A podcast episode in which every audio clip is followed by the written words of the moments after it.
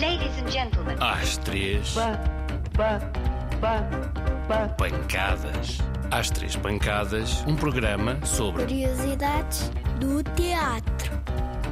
Exagero. Shhh, manda calar. Atenção, o pano vai subir.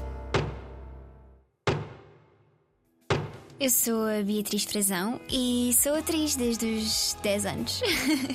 a primeira peça de teatro que eu fiz é assim: eu lembro-me que comecei no teatro, ah, no Teatro Infantil Animarte, que não era assim profissional, era com outro grupo de jovens atores como eu. Ah, e comecei por fazer a Princesinha, a Annie, ah, o Feiticeiro de Oz. E depois ah, fiz profissionalmente com o Marco Medeiros, fiz o Sonho de uma Noite de Verão, em que eu era o Puck. Depois fiz a Alice no País das Maravilhas, no Nacional, também com Maria João Luís e o Ricardo Neves Neves. E depois eh, o Diário de Ana Frank. A primeira vez que eu fui ao teatro, acho que foi quando fui ver uma peça da Maria João Luís. Foi o Doce Pássaro da Juventude. Adorei, adorei vê-la representar e, e a partir daí eu senti que era aquilo que eu, que eu gostava de fazer. Peripécias. Peripécias. Periquê? São peripécias do teatro. Uma peripécia do teatro. Então, no teatro nós temos sempre medo que aconteça alguma coisa, então sempre que acontece é assim um pânico total. Acho que foi na Alice do País das Maravilhas que nós tivemos que foi horrível, porque nós tivemos que começar a peça do início. Eu entrava, estava sozinha no palco e a Alice tinha assim um espelho de vidro que levantava.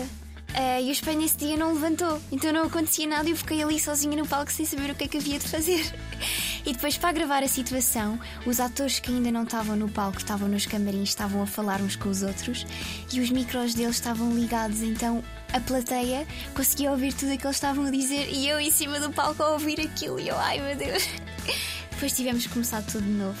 Fecha- fechou o pano, foi o Ricardo Neves Neves falar a pedir desculpa e depois tivemos que começar de novo. Pronto, não há, não há grande coisa que se possa fazer, não é como na televisão. Que serve o teatro? Quê? O teatro serve para quê? Eu acho que o teatro tem esta particularidade que é de muito diferente de. Cada vez mais nós vemos Netflix e filmes na televisão e não estamos muito concentrados nisso. Estamos ou no telemóvel ou a fazer outras coisas. E no teatro é uma falta de respeito se estás no telemóvel, é mesmo. E nós sentimos, nós atores, quando estamos no palco, consigo sempre perceber se alguém está no telemóvel. E é, é mesmo muito mau para nós.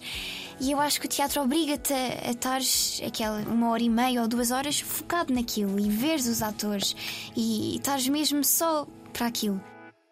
É uma forma de arte, claro que é, que é a minha forma de arte preferida, e é muito bom para aumentar a nossa criatividade, o nosso espírito crítico e estabelece um contacto muito especial com o público com a plateia. No cinema nós podemos repetir as vezes que quisermos, temos as câmaras. E no teatro nós temos que lidar com a energia das pessoas. E por isso é que todos os dias é diferente. Eu acho que isso é que é a magia do teatro, porque a plateia transmite-nos uma certa energia e o espetáculo, consoante essa energia, vai sendo todos os dias diferente. E através desta rubrica radiofónica, parece-me ter realizado o sonho de milhares dos que nos escutam. Já acabou? Muito obrigado pela vossa atenção e até à próxima semana. Boa noite, senhores espectadores. Oh.